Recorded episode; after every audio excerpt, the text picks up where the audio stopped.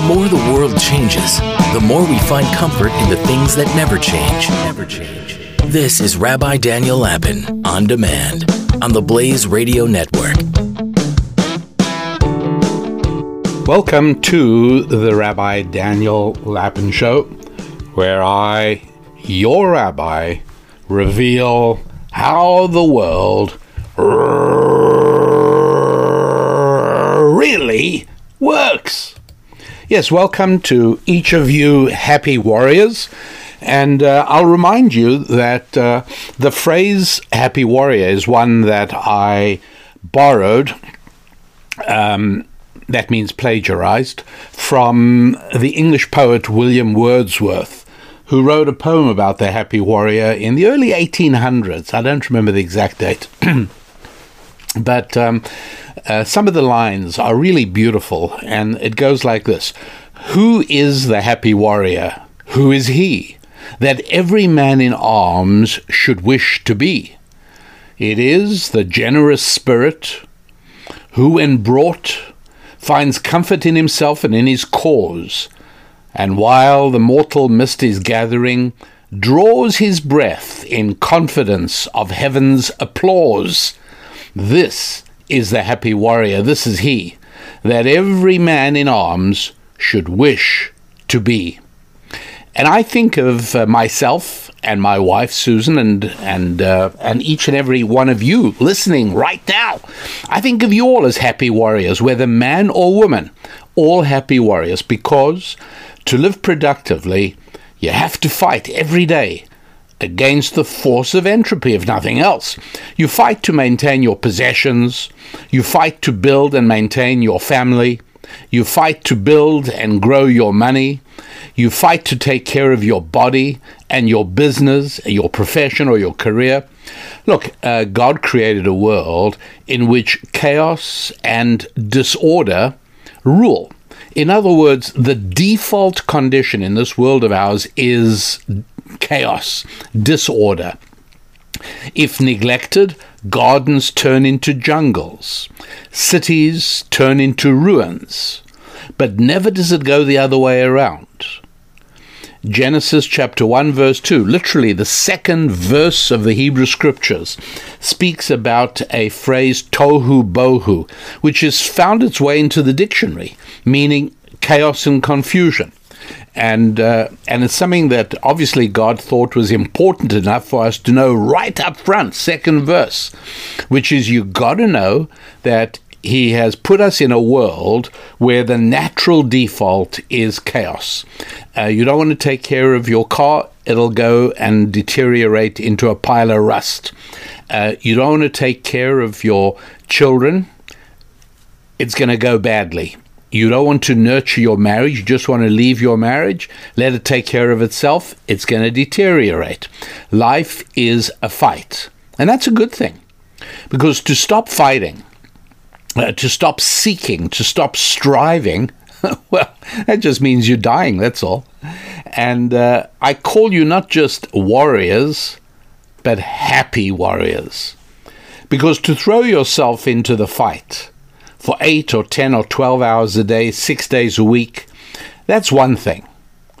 But to throw yourself into that fight for six days a week, many hours a day, but to do all that with a debonair smile on your face and a jaunty pace to your stride, to do all that while generating an irrepressible surge of happiness welling up inside your soul and spreading that to the people with whom you associate, well, that means you are spiritually grounded in everything that is life affirming, devoted to your faith, your families, your finances, your fitness, and your friends knowing that you can triumph over those who both intentionally and unknowingly promote a dark abyss of satanic secular socialism and all of the many destructive and evil so- social pathologies that that world view generates. And one of them that I want to speak about now um, was fertility. Okay, there's quite a lot of interesting things that have come across my desk this last week. And uh, fortunately, many of you around the world supply me with information. Um, those of you who know me well enough over the years um, send me information that uh, is relevant and, and information that you know that I care about. And so I wonder how many of you know what America's fertility rate uh, was in 2020, last year. Okay, so um, it's kind of interesting. Before I, I tell you that, though, I should tell you that the fertility rate for maintenance of population is 2.1 right? You've got to have on average 2.1 children per woman, and that way you maintain a fairly stable size population. Now, what many people would intuitively jump to is the idea well, that makes sense um, surely that's exactly what we'd want to have happen, right? Uh, let's keep a stable population, zero population growth. Because look, things are pretty good now, so why would we want to spoil it by increasing? Well, I'll, I'll tell you why. Um, because the natural process of life means that a mother and a father reach a certain age where they need support. And um, how many children does it take to do that?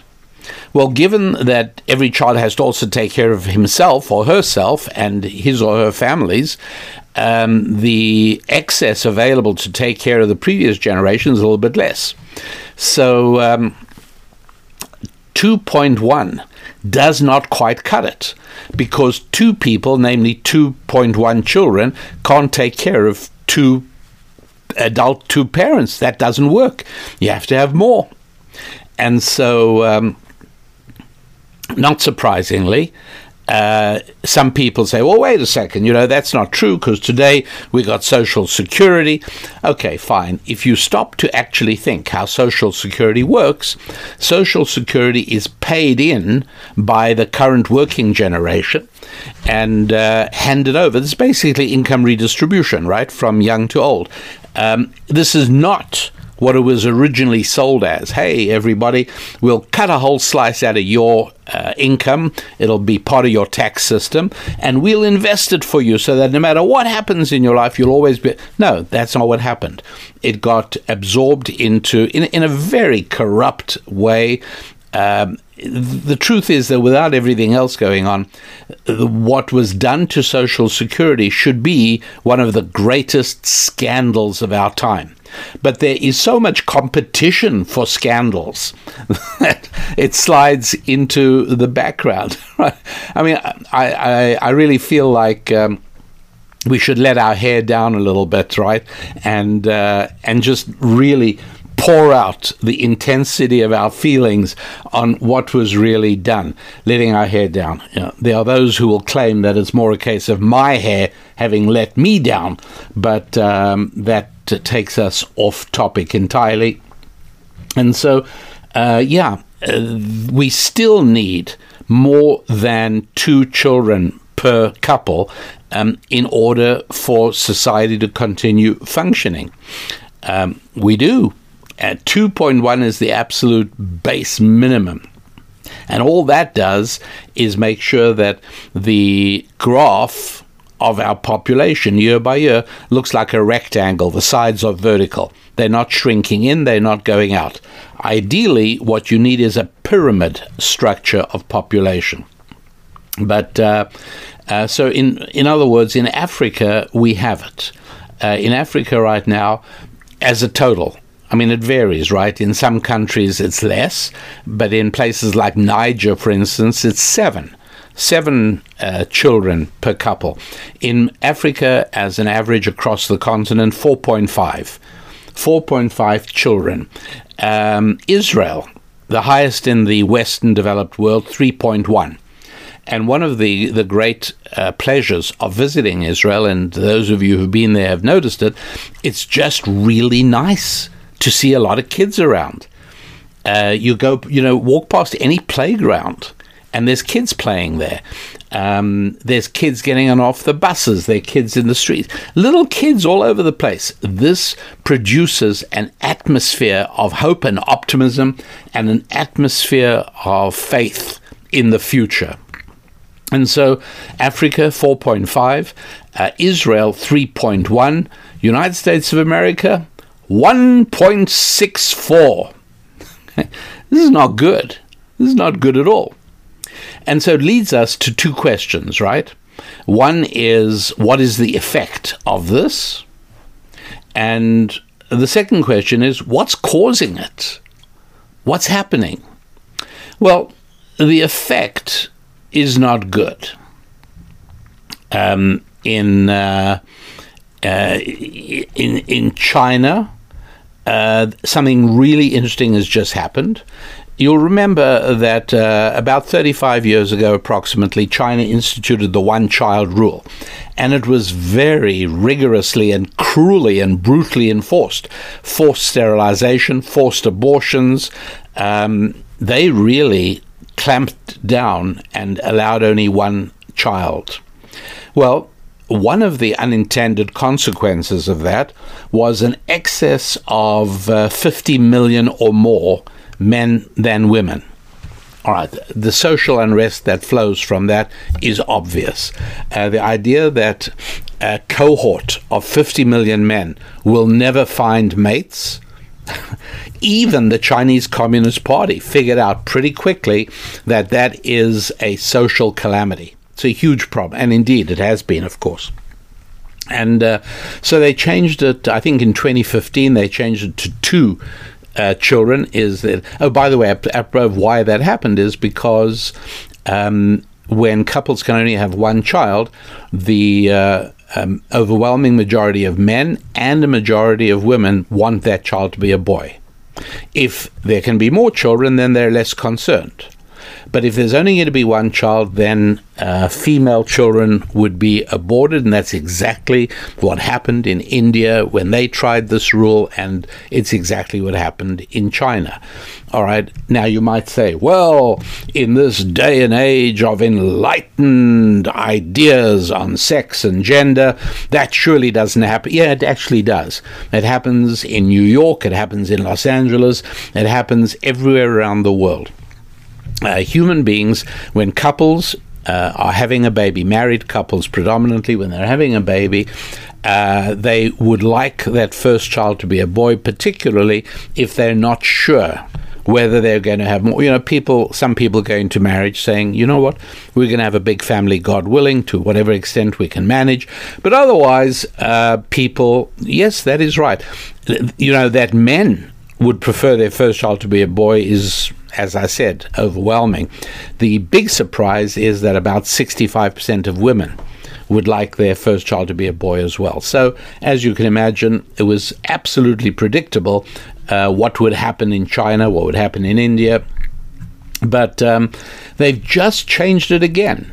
And they've China's now changed it to three children are now allowed. But this time it was done for economic reasons. Now, why economic reasons? Well, as I said earlier, um, even if you've got Social Security, uh, or perhaps particularly when you really do need more children in each generation, you absolutely have to have a pyramid shaped structure. But even beyond that, um, even if you say, look, we're we're centuries away from the old model of children having to farm the field so that uh, elderly father and mother can stay home in the farmhouse. Uh, it doesn't make any difference. Today, it's no longer working in the fields, but it is investment funds and dividends and shares, all of which do depend on a growing population. That's right. And you only just you just have to think your way through this for a few minutes, and uh, and you will see growth is all important. And so companies constantly report uh, our growth over last year, right? All the time. A country itself speaks about growth in GDP.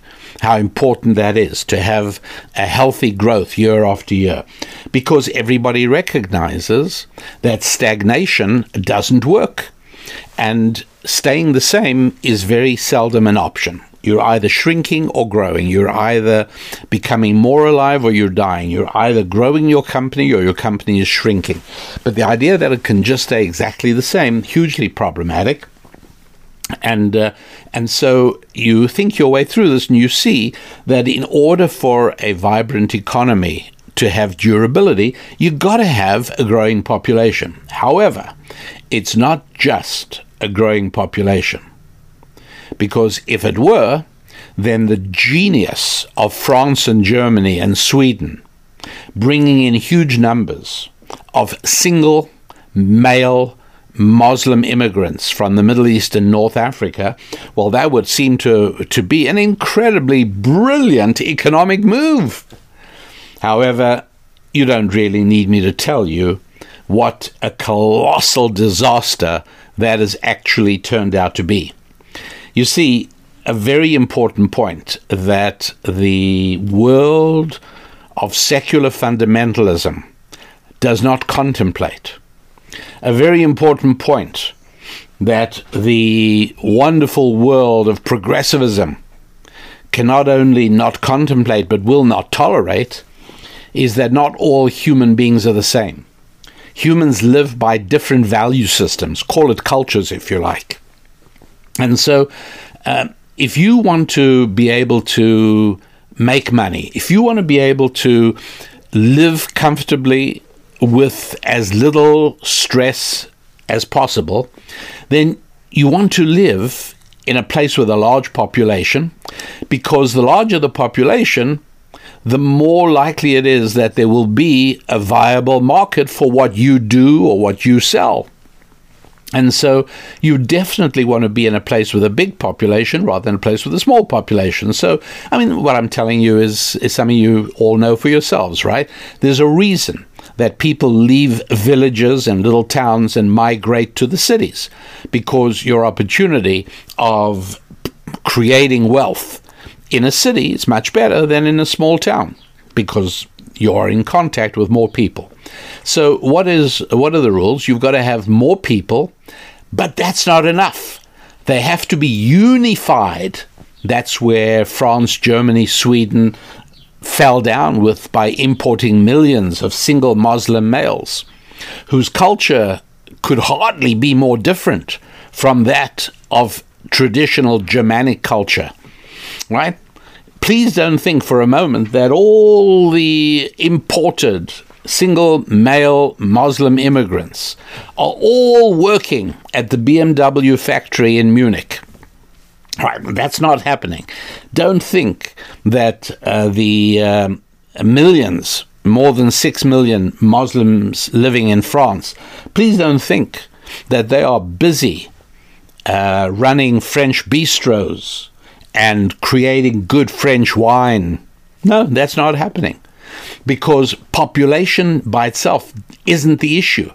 It's got to be people who are unified by language, by a specific culture. They've got to be unified by customs, above all by trust. They've, they've got to be able to interconnect. With all of those things, it is vastly easier to create economic transactions that produce wealth. So just remember this that the wonderful world of progressives will not acknowledge the fact that not everybody is the same. Right? If if you import to your country a million people who are committed to honesty and transparency, committed to hard work, who reject the idea of living on other people's sweat, who um, are committed to education and decent living and marital stability and sexual um, structure. Uh, and that's the group of people you import to your country, you're going to see an almost instantaneous increase in wealth creation. But if you import a million people who don't speak your language, don't want to speak your language, have a culture uh, laziness is is not a good way of putting it, although it's part of it. But a culture that is not a, a work related culture. Don't forget, Judeo Christian Bible based culture that created Western civilization starts off in the beginning of Genesis. God put Adam in the Garden of Eden to work it. Right, that's it. In other words, each and every one of us, we are our own Adams. We each are trying to create our own Garden of Edens, and we are put here to work. We're not put here to have leisure time. We're not put here to have fun. So if you if you suddenly have a million people in your country who are happy to live on other people's sweat, have no culture of work, who um, steal right? They, they, their culture does not object to stealing. It doesn't object to uh, to looting. You you import a bunch of people who think in terms of the lines I'm talking about, and not only haven't you improved the economic viability of your society, you've actually made it worse because you've now imported a million takers instead of a million makers. But remember, secular fundamentalism rejects the idea that there's a difference. Why? Because at the heart of secular fundamentalism, you'll remember, is of course the idea that um, uh, we are nothing but animals. We're essentially animals. And as animals, all animals of any particular species are exactly the same right? If if you're going to buy three cows for your farm, you don't really care about what the values of each cow is. And so secular fundamentalism rejects the idea that values are important for human beings any more than values are important for animals. Because secular fundamentalism believes that we are all nothing but sophisticated animals. And what is not true for animals should not be true for people. Animals do not have family structure and marital stability. So stop pretending that family structure and marital stability are important for people. And uh, animals do not have a system of values so stop pretending that values are important for people. All cows are the same, all people are the same. The cow that you have just bought is going to produce a predictable supply of milk regardless of its value system, right? It doesn't have a value system. But the economic productivity of a person is hugely dependent upon their value system, right? That should be pretty clear. Now, um, the, the, the importance of a growing population, uh, I cannot adequately stress. I speak about it very often because uh, the intuitive idea that we should just keep the population exactly the way it is, intuitively, it might at first glance appear to be a very good idea. But um, you don't even need me. You can figure it out for yourself. It doesn't work. You absolutely have to have a triangle structure um, where each generation is larger than the one preceding it. Right? That's that's what the graph has to look like, and you can you can figure that out. And if if not, I'll I'll tell you if I hear from people that that doesn't make sense, then I'll devote a show to explaining that. But this is so fundamental that at the very beginning, right at the beginning of Genesis, uh, we have in verse chapter one, verse twenty-seven, and uh, uh, God created man in his image. In the image of God, he created him. Male and female, he created them. And uh, God blessed them, saying, Be fruitful and multiply. And then uh, when plan A with Adam didn't quite work out and there was a flood, God starts over again with Noah. And again in chapter 9, verse 1 And God blessed Noah and his children, and he said to them, Be fruitful and multiply and fill the earth. So this is something that shows up at the beginning of Genesis chapter 1, shows up again in Genesis 9. Be fruitful and multiply. Now, uh, I teach a verse by verse through Genesis called Scrolling Through Scripture. and uh, uh, it's it's so uh, amazingly important that I actually devote uh, more than 20, uh, more than 10 hours to the first 34 verses of Genesis, going from Genesis chapter 1, verse 1, up to Genesis chapter 2, verse 4. I take more than 10 hours to teach that. And that's because so many important lessons, so many important fundamental principles are being laid out, such as the one I'm talking about right now, and many, many, many others. So uh, if you are interested in doing a deep dive into the book that created Western civilization, uh, the book on the basis of which political tranquility and economic prosperity was created in ways that do not appear anywhere else in the world. Remember that the idea of a capital market came to be only indigenously, only in countries founded on Christianity. Right? Today, there's stock markets everywhere, right? But originally, the idea of a capital market came about only in countries like uh, places like London and Amsterdam, England and Holland, um, places that were founded because so much of what we take for granted in terms of human economic interaction uh, is rooted in biblical principles. And so I lay this out and uh, explain why it is that even when it comes to things like cleanliness and hygiene, just think about it. It's not just banks, it's also bathrooms. Uh, you know, banks and bathrooms. Think about banks and bathrooms in Bombay and Bangkok and Beijing, um, you know, shall we say 100 years ago, 150 years ago. Uh, the bathroom was a hole in the ground, and if you were very rich, you had two places on the side of the hole where your feet could go while you crouch. And a bank was uh, sticking some gold in the mattress under your bed. That was what banks and bathrooms used to look like.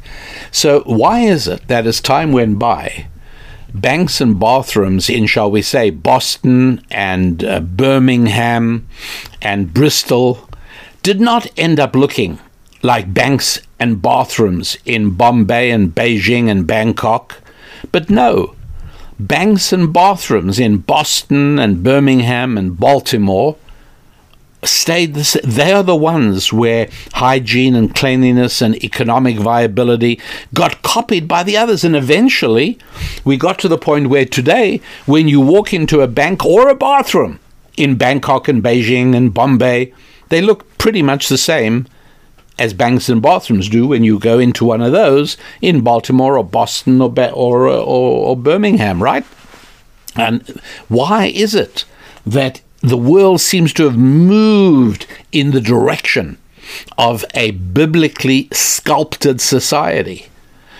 And it's not just cleanliness and hygiene and, and finances, but it's in marriage as well male female relations, what works and what doesn't, and many, many, many other things. So uh, I mention this because uh, this is not something I'm going to do ever on this program, but for those of you who are interested in being able to do for yourselves what this material did for entire countries, nations, and societies, then you may want to scroll through Scripture.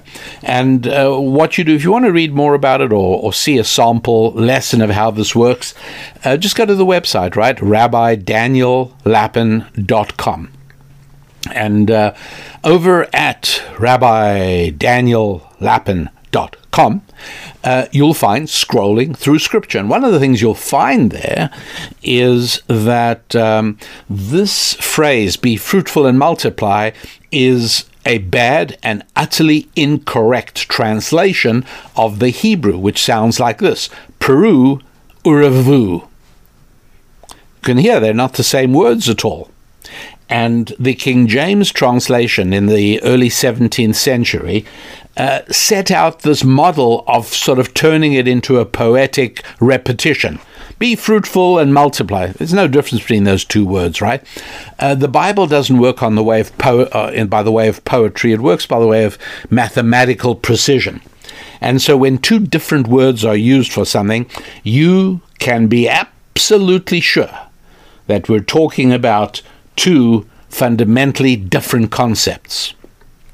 And uh, sure enough, Pru Uravu, whether in Genesis chapter 1 or in Genesis chapter 9 with Noah, those two words don't mean be fruitful and multiply. They're not talking about just producing children. That's easy.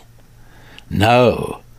The actual translation is have children biologically and then raise them, infuse them with values, teach them spiritually. That's what Pru Uravu means. Not be fruitful and multiply. Be fruitful and then raise your children responsibly, teaching them how the world really works. That's what you have to do. And that's the way society functions. You've got to have more people, but it's also got to be the right kind of people. What are the right kind of people? People with the right values, right? And because the left, secular secular fundamentalism, the wonderful world of progressives, that whole world is obsessed and fixated on materialism. And so all that matters are the things you can see. And that's why they're so obsessed with skin color. That's the fundamental distinction between people. Has anybody noticed what a disaster the United States has been since the obsession with skin color began under President Barack Obama? Anybody aware what a disaster it's been? Sure, because that may be a very good way of distinguishing between cows. You can have a brown cow or you can have a black and white cow, and there probably a lot of other different species of cows. You want to buy a llama? Llamas come in different um, in different colors. Colors important. If you uh, if you want uh, virtually all other kinds of animals, right? You may well pick them out by uh, by color. Goats, right? You want to get some goats for your children? Pick out the right color. You want black goats, white goats, whatever you want. But with human beings, what really matters is what you cannot see. It's not the physical, material part of us, it's the spiritual part of us. You can't see that. And the wonderful world of progressives totally denies the reality of spiritual values. And yet, all that distinguishes between a viable society and a non viable society are spiritual values. It's not color. Absolutely not. It's the what you can't see. It's the spiritual values, and so uh, it becomes um, apparent that the fundamental biblical principle of you got to have more people each generation, you got to have more. Uh, that's step one. Number two, you got to make sure that each generation is acculturated to the values of the preceding. You got to do that. And when a country starts letting its children grow up believing the worst about their own culture, believing only the worst about their ancestors, their fathers and great grandmothers, the worst, uh, then you have a very doomed society. Right? Make sure you got plenty of your assets in movable, easily transportable goods, because where you are, is not long for this world of stability and tranquility and prosperity. Not going to happen. And uh, having your assets in, in movable possessions.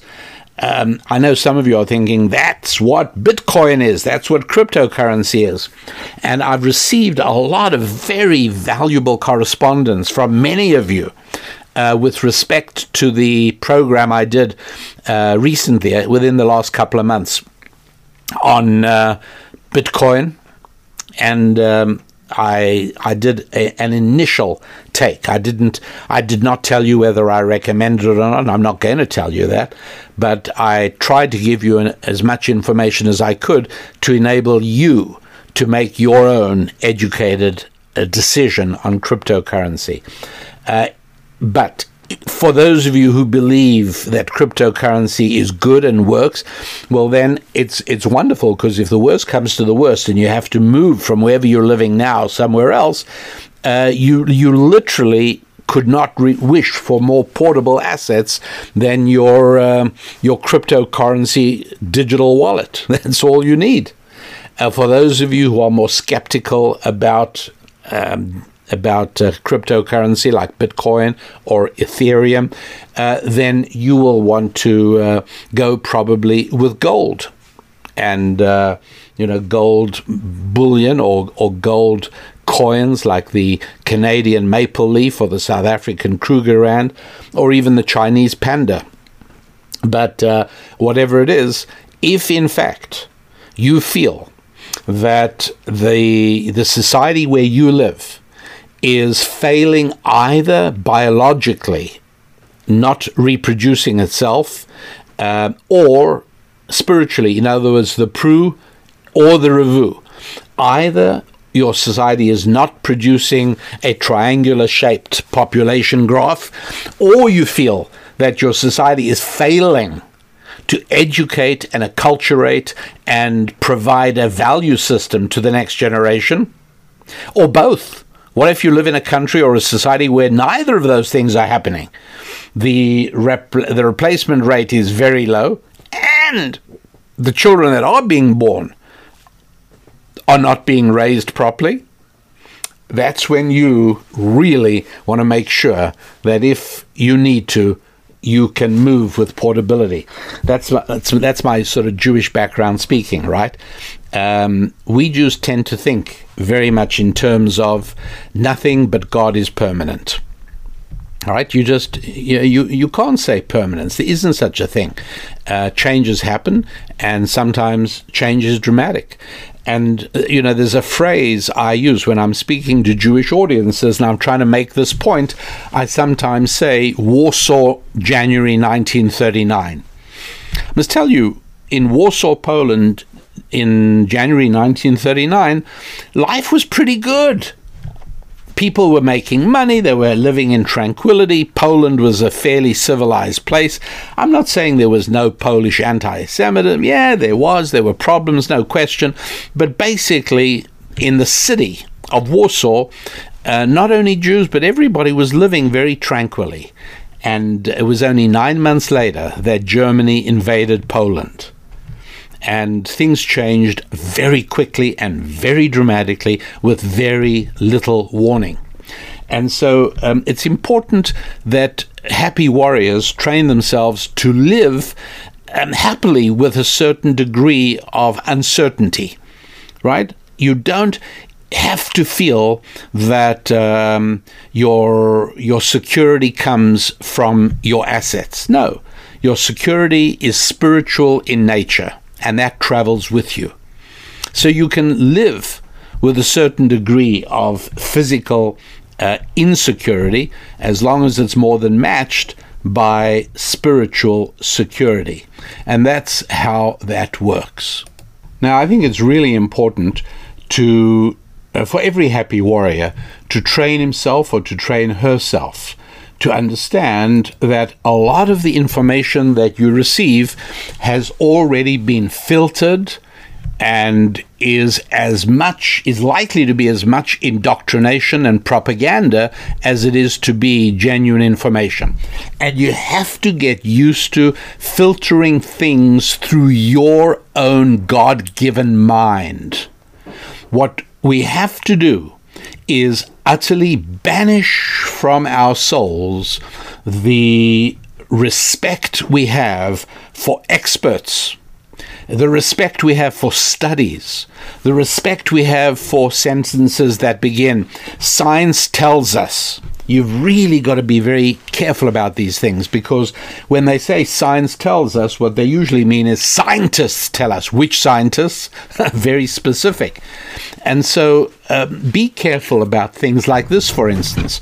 America's Center for Immigration Studies uh, recently put out, when I say recently, uh, the beginning of summer 2021, like very recently, um, put out a study uh, that uh, you don't have to worry about the decline in population in America.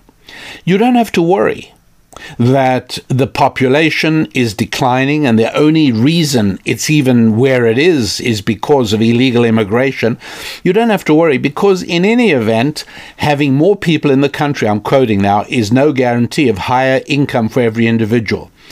I'm now quoting more. It is clear, says the director of research of the Center for Immigration Studies, it's clear that the simplistic argument that more population growth necessarily leads to more per capita economic growth uh, is not obvious. In fact, the evidence seems to be the other way around. Okay, you're being gamed here. Do you hear what he's saying? Uh, more population growth leads to more per capita economic growth. That's not true, he says. What did I just say? Did I just say that be fruitful and multiply doesn't mean be fruitful and multiply? It means be fruitful and be diligent and responsible about educating and acculturating your children. So, more population, more population that um, is unified and connected and um, are, are, culturally coherent. Um, by the way, diversity, don't believe when they tell you diversity is an advantage. It's not an advantage in business, it's not an, uh, an advantage in society. When they say diversity, they mean color, skin color. That's irrelevant, right? I don't care what color the skin is of people that with whom I'm trying to perform a mission or build a company. I don't mind that right? The U.S. Army is a perfect example of that. The uniform color matters, not the skin color. But I do care about cultural cohesiveness. I don't want cultural diversity. There's no hope of me performing a mission successfully if my team is made up of some people who think work is a value, some who don't. Some think honesty is a value, some don't. Some think that uh, diligence and integrity are a value, some don't.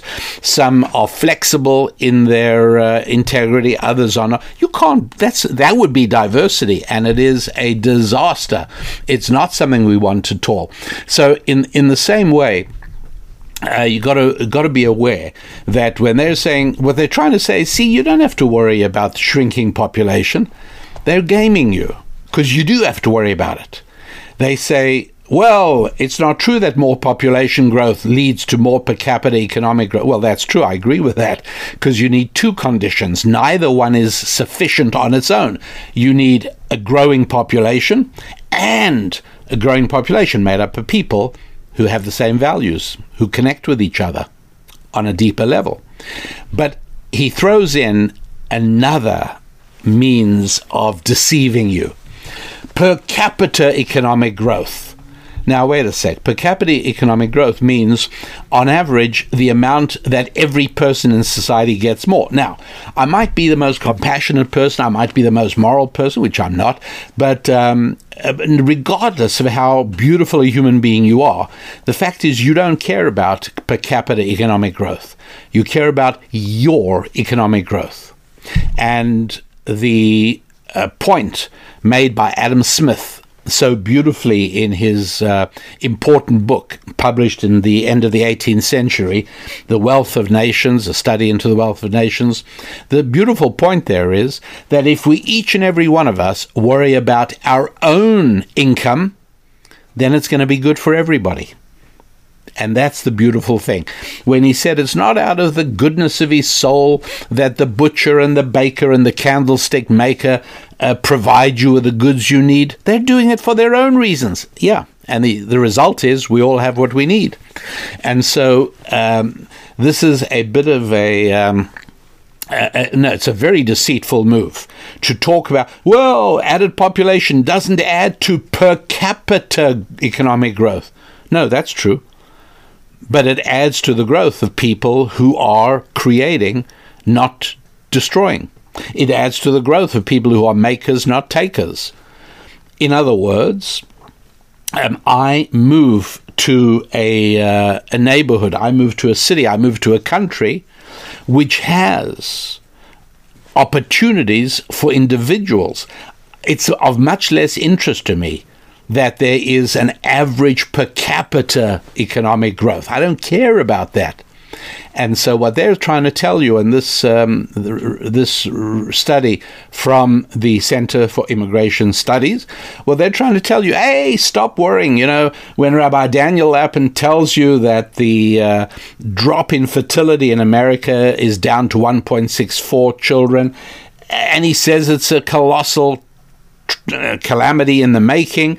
Don't pay any attention. There's no relationship between slowing and declining population and per capita economic growth. yeah, as I've explained it, he's right. But he's also assuming that um, most people are not going to probe. They're just going to read the headline. Oh, guess what? You know what? Population growth isn't important. Okay, great.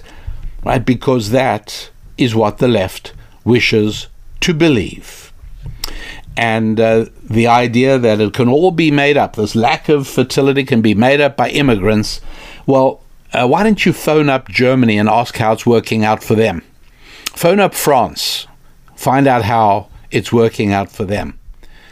Immig- immigrants who do not subscribe to the same values that bring unity and connectivity and widespread trust base, well, that doesn't do much good, I'm afraid.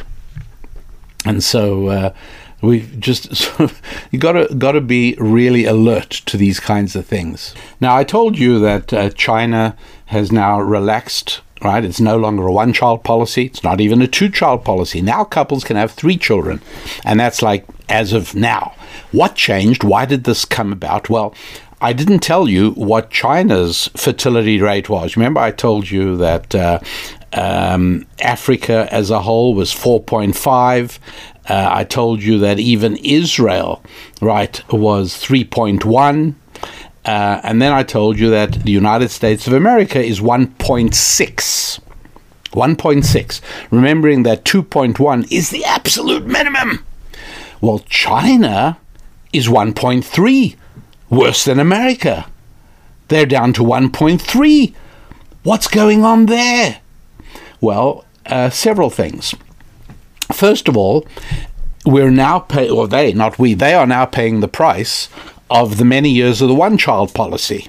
Because all the years that they were running the one child policy, um, huge numbers of baby girls were being aborted, and by the way, in many cases, uh, killed after birth as well. Uh, so there is now a massive female gap in the childbearing age population. So the number of women available to have children, if I can put it in, in those terms, is way down from where it should be. So that is one reason that uh, China is so far below replacement rate, 1.3. Um, the other reason is that um, it is a lot easier for a government to bring about a form of behavior in its population than it is to get rid of it. We see it in the United States of America, by the way. Um, it was scary to many of us. It was truly terrifying to many of us how easily the government was able to persuade people to don masks. But in spite of the science, in spite of the realities, in spite of the truths, they managed to get the population in America to wear masks. Not only some of them were terrified not to wear them, some believed it was a mark of virtue, it showed you cared, but whatever it was, they managed very quickly to get people to wear masks. So much so that at this point already, at this point, I still see people driving alone in their cars wearing masks. The fact is, it's a whole lot easier to get people to wear masks than to get them to stop doing so when you've decided it's enough. And uh, it's a whole lot easier to get people used to not building families than it is to come to them and say, okay, everybody, time to have families again. So that's another thing that, uh, that China is finding. And uh, the third thing is that as the um, acculturation of the society moves in the direction of leftism. That's for America, and of course, uh, China has been left for many years already since the revolution. Um, the tendency is for women and men's roles to become confused and conflated, and um, women feel in general. Now, I'm, I'm, not saying every single woman feels this, obviously, it goes without saying, but in general, um, certainly in the United States of America today, um, many, many young women have been culturally conditioned to believing that there is something um, disgusting and obscene about the term housewife or homemaker. Very large numbers of young women have been taught to defy the yearnings of their feminine realities and to insist that their careers come before having children. Now, life gets mighty lonely when you're a 45 or 55 year old woman without a family. Life gets pretty lonely. And um, many, many, many women are uh, even now feeling that they were misled and lied to, but it doesn't change the mood of the culture where we hear politicians repeatedly speaking about, oh, one of the casualties of COVID has been the drop of women in the workplace. I would think that that's a huge advantage. What's happened? One of the silver linings in the dark cloud of the COVID year has been, in fact, the large number of women who've said, you know, I had no idea how much I missed being with my children that's a good thing. It's not a bad thing. But if you are a, uh, a wonderful progressive and you are a uh, secular fundamentalist, well, then you want to see women in the workplace. And that reduces the fertility rate. But it's not the only thing that reduces the fertility rate. And uh, here it is that I, I have to share with you some rather remarkable information. And I, I think you're going to find this to be every bit as fascinating as I do. Okay, so if you listen to politicians, uh, Barack Obama famously said, the biggest threat facing us, right, is climate change. If you're one of the people who actually believes that climate change is something that should keep you awake at night, then I, your rabbi, cannot help you. I'm sorry. I, I wish I could, but even I have to recognize my limitations. But uh, if you are open to the idea that in fact it's a gigantic hoax and you know how to track the money and you begin to understand why and how the hoax of man made climate change is being perpetrated and what the goal is, then you are way ahead of it because you are now ready to hear what the genuine threat is. Uh, if you live in America or you live in, you we got listeners all over the world now. But you might be listening to my words. You might be a, a couple I've come to to so much enjoy and uh, admire. A couple in Greenland, all right, um, who uh, you've heard me talk. I've I've been in correspondence. They they wrote to me and I wrote back. We've been in correspondence. Uh, you might be anywhere around the world. But if you are somewhere with uh, very low fertility rates and and if your country is made up for it by immig- uh, importing huge numbers of single males of a different cultural background, uh, then you need to worry. You really need to worry. Um, here is a real threat, not climate change. Here's the real threat. The real threat, and I'm talking about the United States of America now because I've been tracking it for this country.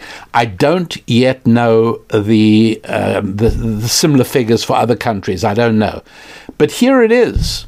Um, I, am going to tell it to you directly. Uh, there's been a huge drop in sperm count among men in the United States of America. What does this mean?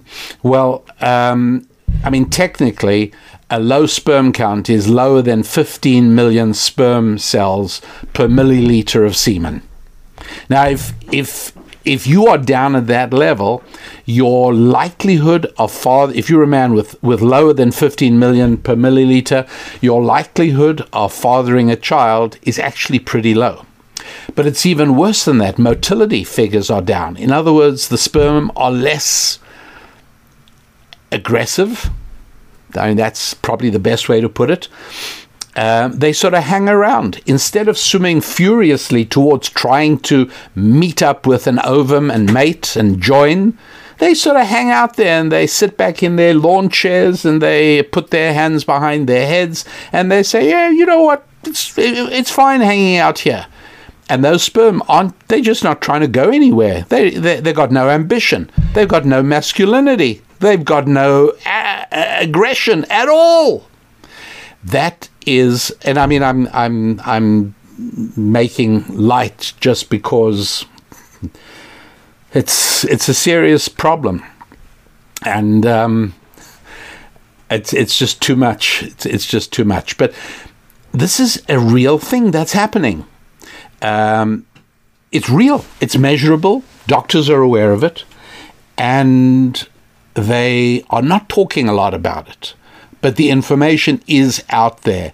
Uh, most recently, a professor of environmental medicine and public health uh, at Mount Sinai School of Medicine in New York. Her name's Shanna Swan, and she's got a new book, uh, Countdown How Our Modern World is Threatening Sperm Counts.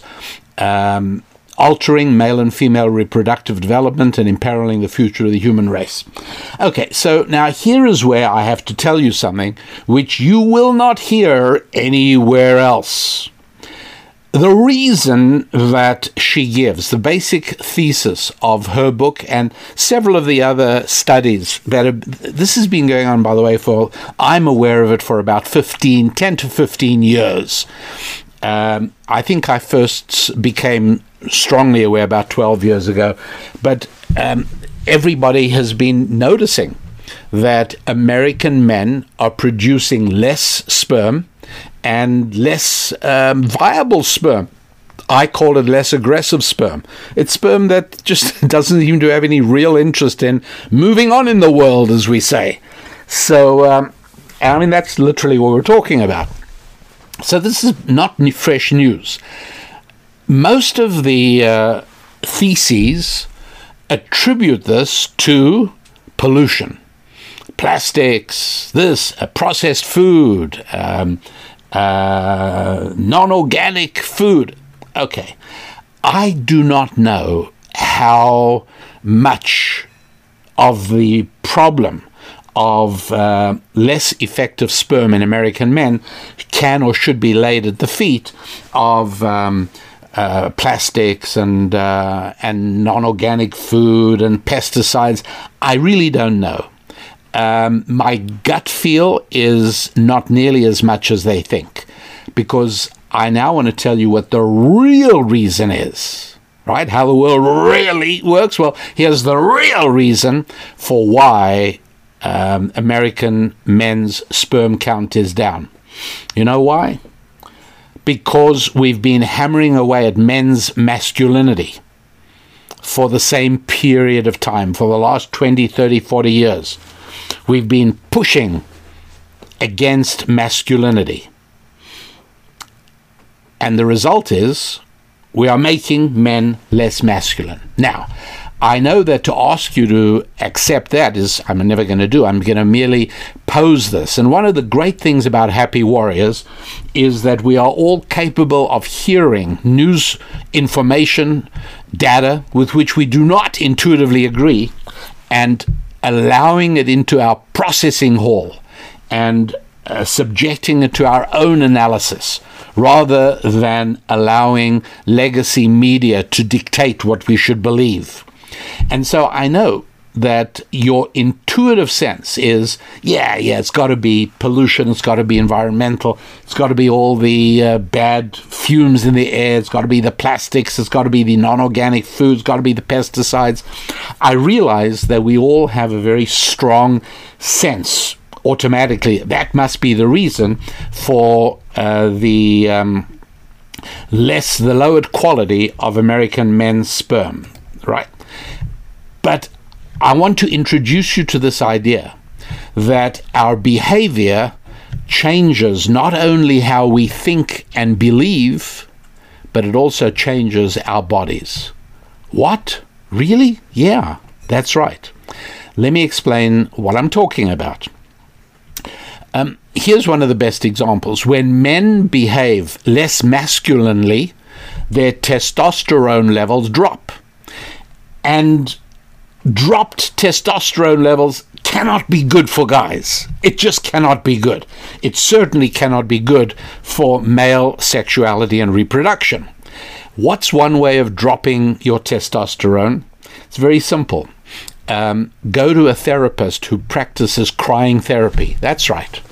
This started uh, a, a, number of uh, of years ago. I think the therapist and then became an author. I think he nicknamed himself Iron John, and um, and he he said, "Here's the problem with men.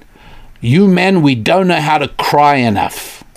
So um, there was this American poet, Robert Bly, and. Uh, like maybe 1990 or the early 90s, he published uh, this book, Iron Man, and uh, it was it was based on, on an old European Germanic legend about um, about the Iron Man, and Robert Bly, the poet, um, wrote a book about the state of American men and masculinity, etc., etc. Well, one of the consequences of that became this movement that men need to cry more and um, and so sure enough, uh, you know anything novo catches on. There's always going to be followers for the latest uh, recipe for success. Uh, things that are new appeal. Um, copywriters know that the word new is a very strong selling word people go for it. And so this new way, this is how we're going to fix American men, is we're going to encourage them to cry. And this lasted for a couple of years until somebody made the rather startling discovery, which was no surprise whatsoever to me and not to anybody knowledgeable in the field of ancient Jewish wisdom. And here's what the great thing is about ancient Jewish wisdom it's not new. That's the best thing. I always speak of ancient Jewish wisdom as providing ancient solutions for modern problems. That's right, ancient solutions for modern problems. There's nothing new about it. And uh, so, no surprise to me that uh, researchers got very alarmed because they discovered that the more that men forced themselves to cry at these sessions, and by the way, it's not that hard to do, even for those of us who uh, were raised in a rather uh, repressive environment, and today, you know, somebody like me, for instance, I mean, for heaven's sake, you know, uh, British background and etc. I mean, you know, look, crying is not natural to me at all. But um, not not to say that I don't think there are times to cry, and I have cried, but it doesn't come easily. I'm embarrassed when I do. I, I, I, just am. I, and you can explain it all to me logically, just as I can explain it all to myself logically. But uh, the point is that um, you'd be surprised how easy it is if you are with a group of other men and everybody starts weeping. And by the way, uh, at some time, we must do a program on why humans are the only creatures that can weep and cry. So um, you're with a group of men, and it starts becoming contagious and you start feeling a lump in your throat and you start tears forming in your eyes. Before you know it, you're crying. And that's what these therapy groups were doing during the 1990s. It was the most extraordinary thing. And you'd see all these men weeping away and wiping the tears from their eyes. And then they started hugging each other in the sessions. Yes, I was invited to observe a particular session. And uh, researchers discover drop in testosterone. The more crying, the less testosterone. Okay, that's a really important point to understand. So you can actually make changes in your body by the things you do. That's all it is, just the act of crying.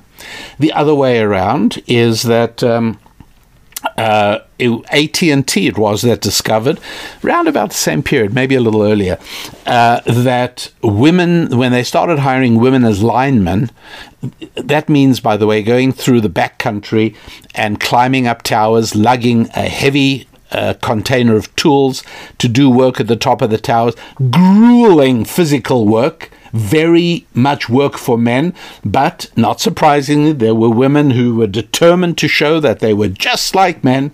Well, guess what? Uh, they stopped their menstrual cycles. Uh, women who have enormously grueling physical regimens lose their ability to conceive a child. This happens to some ballerinas, by the way, some very dedicated ballerinas. That's right. The things you do can have profound changes on your body. So here is the shocking information. And every microscopic morsel of your being is going to want to reject what I'm now telling you. But, um, you know, chew it around, savor it, think about it, test it against your own real life observations, discuss it with friends, and uh, see what you make of it. But here it is. When men engage in non masculine activities, their masculinity suffers. When women engage in non feminine activities, their femininity suffers in many, many different ways.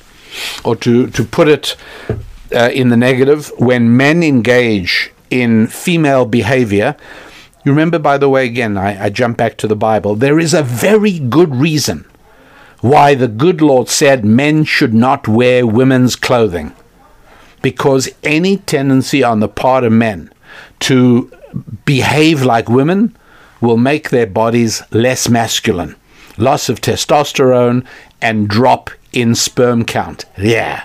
So I'm not going to say that environmental factors and toxicity and plastic, etc., etc. I'm not going to say it has no uh, result. I simply don't know. I have absolutely no information on it at all.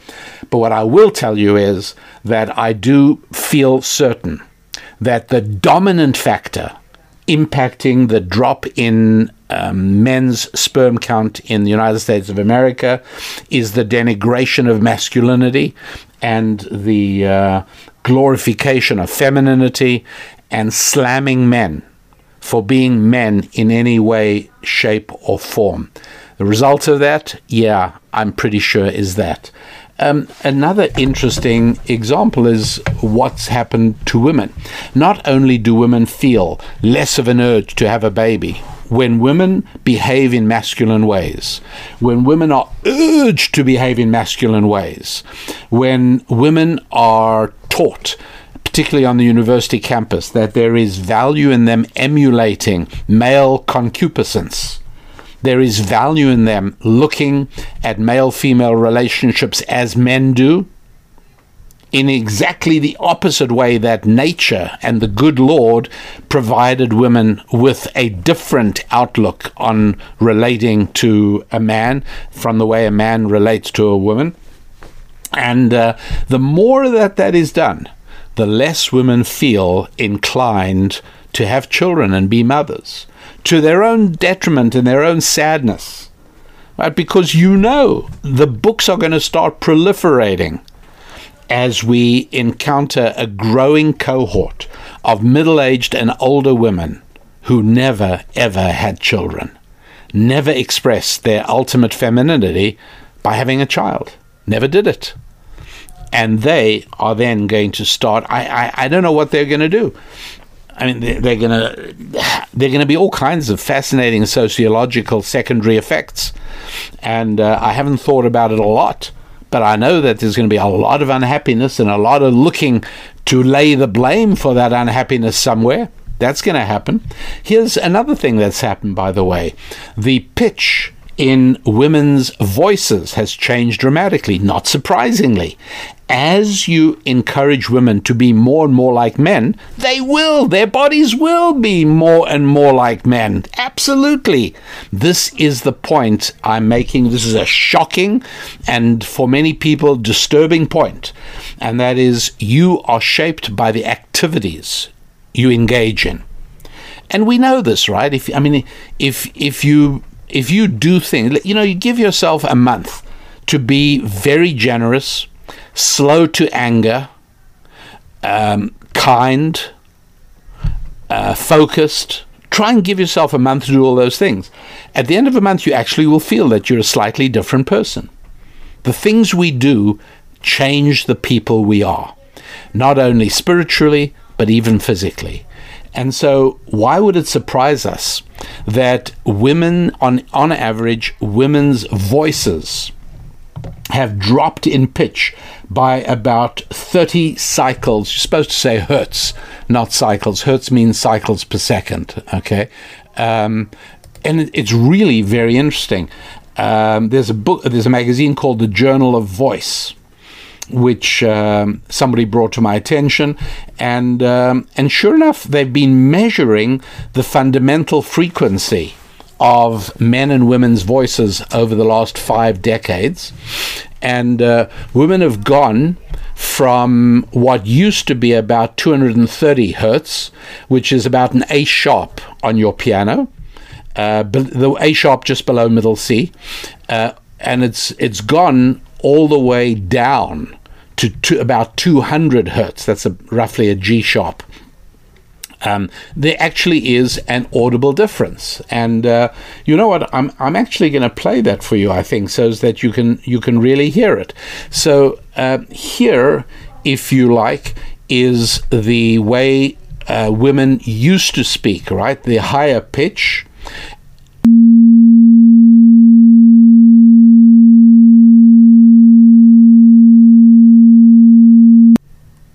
And this is now the way, now on average, that women sound. The lower pitch. The higher one, around about 230 hertz, 230 cycles a second, is the sort of basic fundamental frequency. And now here is what they sound like now, closer to 200 hertz.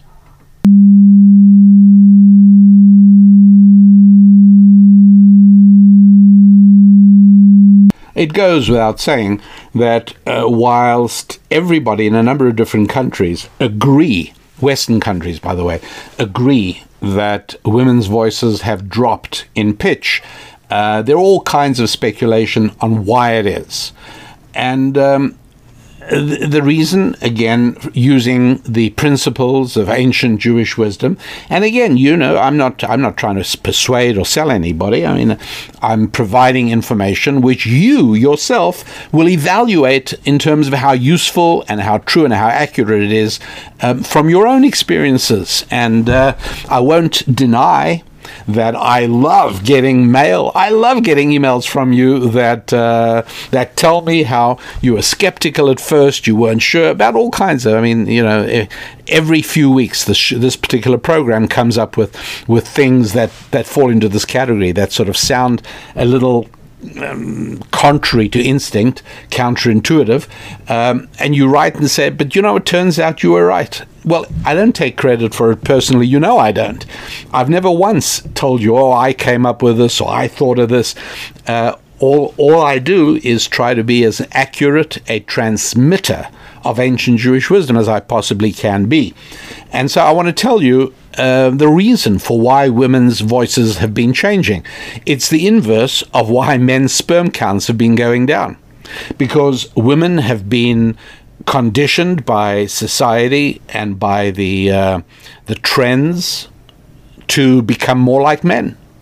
And men's voices are deeper. Why is that? Well, first of all, uh, in the in in the world as it is, deeper voices speak of um, aggressiveness. And so that's why many animals go to a, a lower register when they're wanting to be threatening. You you know when you hear an animal growl, right? You'll even hear dogs, right, growl. But dogs can also whine at a high register. So when dogs are feeling subservient and and plaintive and supplicant like when they're they're they're trying to uh, to get something, the dog might whine in a high pitch. But when it's wanting to be threatening, first of all, it makes the hair on its neck stand up so it looks like it's a bigger animal than it is, and it growls in a low register. So, low voice is um, power, uh, aggressiveness, um, potential, right? High is much more uh, being a supplicant. And um, and so it is. We've again numerous interesting studies. I mean, these things are done for psychology 101 um, that men are shown pictures and they're shown voices and they're asked to associate the voice with the uh, the the woman in the picture. And invariably I mean this is done over and over and over again. And each year you know first year psych students say oh I can't but wow it's incredible. But of course it, it happens every single year. And and what happens is that uh, men are shown pictures of uh, you know say a dozen uh, women of varying degrees of pulchritude, and they're also given the voices of the women talking. They all say the same thing, and they're asked to match the voices with the women. And invariably, the men put the the the higher pitch uh, with the prettier women. They do that all the time. And uh, uh also a slight breathy quality, if you know what I mean. In other words, um, instead of speaking in very firm, strong, deep, measured tones, um, it's higher pitched and, and just a little bit. Well, I, I don't know how to say it better than uh, breathier. Uh, the men associate that with feminine attractiveness. So there you go. Um, women's voices going deeper yeah, because we've been telling women to be like men. So why would you be surprised that women who've acted like men start developing deeper voices? Makes perfect sense. This is just the anal- This is just the uh, uh, the opposite, the inverse of men who are being told to behave like women and to uh, abandon all value in their own masculinity, naturally they start losing sperm count. I mean, it's what could be more natural? What could be more simple? Once you understand the basic premise that our actions shape not only our spirits, but our actions actually shape our bodies. Women who engage in masculine behaviors tend to lose the capacity to conceive and they get deeper voices, and men that abandon their masculinity and embrace their femininity, well, not surprisingly, the sperm count drops. And so, if you think, as I do, that declining population in the United States of America or in, in your country uh, is a real problem, then you really want to think about the contribution being made by the erosion of male female differences. No longer do we celebrate the beautiful high tension polarity of masculinity and femininity. No longer do we celebrate the exquisite ecstasy of a masculine man and a feminine woman finding one another. It's now all been reduced to a dull, grey, uniform blandness. Men losing masculinity, women losing femininity, and we have to live in the mess that results from all of that. Pretty bad. So here is the point. If you, for some reason or another, are a man and you want to become more woman like, hey, just start behaving like a woman. Um, do a little crying. And I'm not saying that in a negative way, by the way. Um, women crying arouse enormous protectiveness in their men. That's a good thing. And uh, uh, coupled with that is a fascinating thing. I, I, haven't wanted to talk about this for the last couple of years t- until some verification was in, but I, I, I, think I'm okay with it now, which is that um, female tears reduce male libido and ardor. Isn't that interesting? Um, great studies done. I really enjoyed reading about this because they got exactly the same chemical mix of salt water that is found in, in a woman's tears and found it had no effect on men. But women's tears, you know, as a man knows that this is a tear of a woman crying, uh, totally reduces a man's sexual ardor. Why? It would seem to make a lot of sense, right? Because if your wife is miserable and unhappy and upset, what she does not need from you is libido. What she needs is empathy and compassion. If you like, she needs your feminine side. And this is one of the reasons that, um, in again, biblical law, right? husbands and wives are in, enjoined to have fulfilling, beautiful, happy physical lives of intimacy. But if, shall we say, the wife is a mourner, she's lost her father, she's lost her mother, uh, at that point, the husband is not allowed. For a certain period of time, he has to leave her alone physically. He has to talk to her and be kind to her and use words, but not use his body. Uh, precisely for this reason. The whole idea is that when a woman is crying when she's unhappy, right, she doesn't need masculinity at that moment. She needs a softer approach from her husband. And a fully developed man is a man who is fully masculine, but is capable of subduing that if you like. I'm calling it aggressiveness, meaning it in a good way, not a bad way.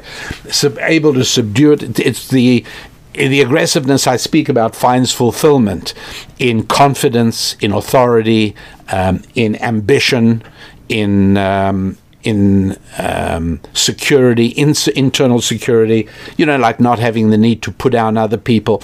That that sense of of of generosity in every way is a very masculine instinct. But um, it's it's really really very fascinating how this works. So for for men who want to you know you shouldn't want to but if you want to be a woman just start acting doing women like things whether you feel like them or not. Wear women's clothing make yourself cry uh, all kinds of other women's activities traditionally feminine activities and spend a lot of time with, with little kids, take them out for walks, hang out with all the other women in the mummy and me groups, whatever and you will be astonished at uh, what a hit your testosterone will take. And uh, likewise for women, I have to say exactly the same thing. If you genuinely want to be a man, hey, just start doing masculine things. You know what they are. And don't be surprised, your estrogen will plummet, uh, your voice will drop, and um, all kinds of other um, difficult and problematic changes will take place. In other words, the way the good Lord created us is it works better when men behave like men and women behave like women. Are there actual behaviors that are more masculine? Obviously. Obviously. And are there certain ways of acting and that are more feminine? Yeah, absolutely. Of course. And uh, the world works better when women increase their femininity and men increase their masculinity.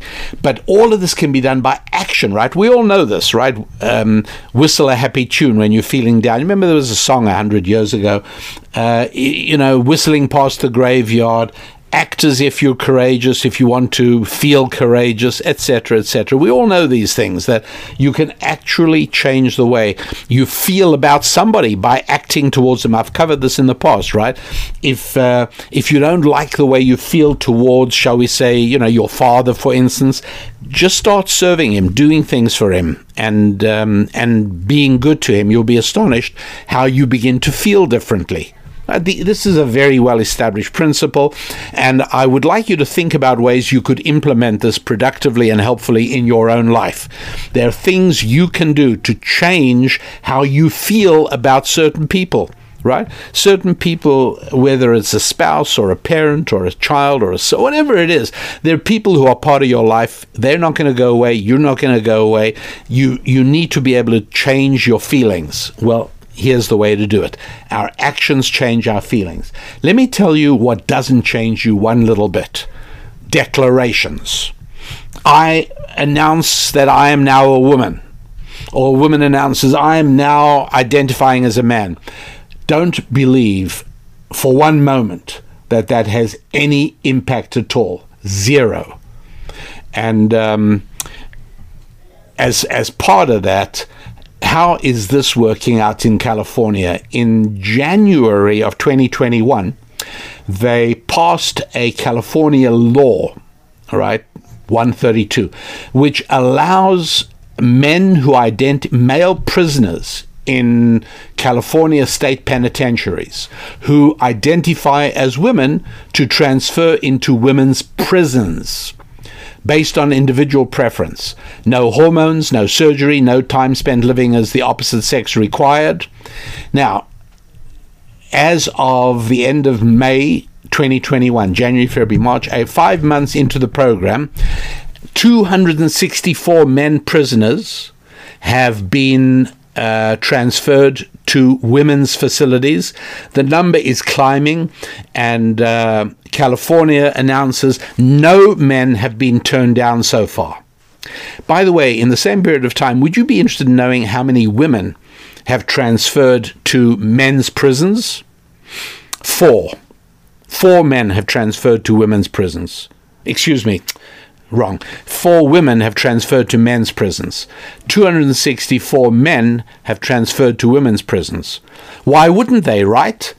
You're not going to get killed, you're not going to get assaulted, and heaven knows, for a lot of reasons, if you're going to be locked up, I'd much rather be locked up with a group of women than with a group of men, for a lot of reasons.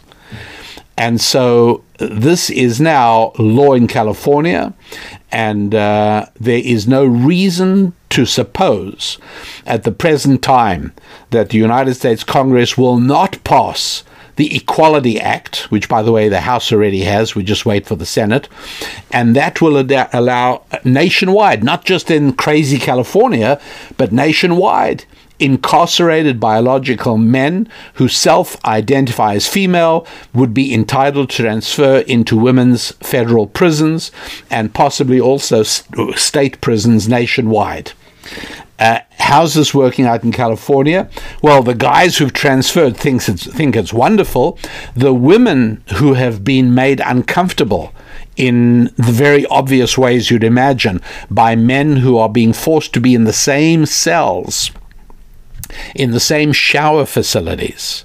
I don't have to be more graphic uh, to tell you that uh, women are desperately unhappy with this.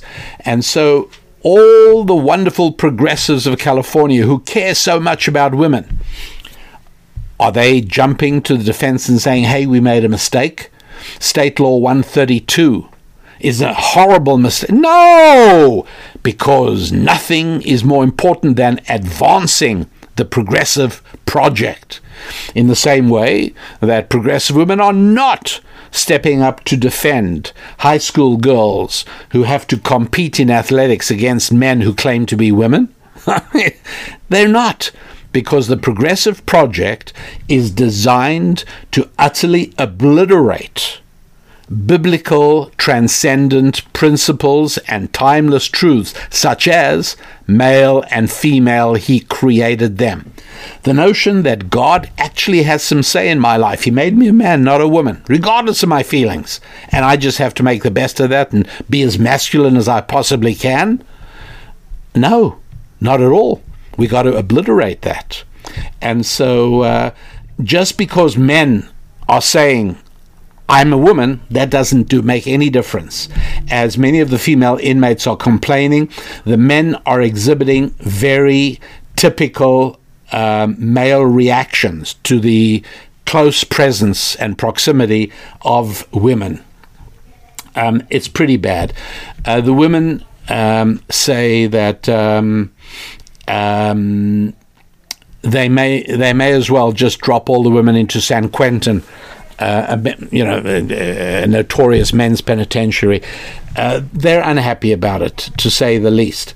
Um, inmates at Chowchilla are housed eight to a room with a sink and toilet inside the cell and only a half door for modesty. Um, the California law specifically states that no inmate may be denied a housing request for any discriminatory reason, including genitalia or sexual orientation. Um, the women are complaining that all these men who are claiming to be women, and that's why they've transferred, are exhibiting typical male attraction to women. And they're you know, sort of using language that uh, is um, okay for this particular program. So, so there it is, my friends. Uh, some of the craziness and progressiveness, but more importantly, saying when a man says he's a woman, it makes zero difference. When a woman says she's a man, zero difference. But when a man spends time doing feminine things, then real differences take place in his body. Real differences. Drop in testosterone, drop in sperm count. Oh, yeah. And when a woman says she's a man, it's irrelevant, means absolutely nothing. But when a woman starts behaving like a man, she's never going to become a man, obviously, never going to change her into a man. But what it will do is reduce her feminine qualities, her ability to conceive, um, her estrogen levels, her voice drops. All of these things happen as a reminder to us that if you don't like the way you feel or think about something, start acting the way you would act if you already felt the way you wished you felt. I hope you got that. I'll repeat it, all right? Here it comes again. One more time as, as an act of great kindness and public service on my part. If you don't like the way you feel towards somebody or think about something, start acting physically the way you would act if you already felt or thought the way you wished you do, and you'll find that it'll bring about the required change. Because, my dear friends, every single happy warrior it's worthwhile remembering that we are the consequence of the things we do, much more than of the things we think. As a matter of fact, we end up thinking and believing in accordance with our actions much more than we act in accordance with our thoughts and beliefs. And it's worthwhile remembering that because it has really practical application in our daily lives as happy warriors. Uh, the website, rabbidaniellapin.com. Love to see you there. Check into scrolling through scripture and allow me, your loving rabbi, to wish you a great week of good times with your family, with your finances, with your faith, with your fitness, and with your friendships. I'm Rabbi Daniel Lapin. God bless.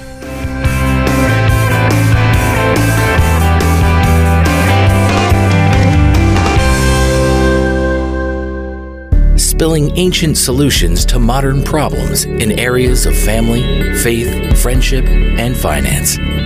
This is Rabbi Daniel Lapin on demand on the Blaze Radio Network.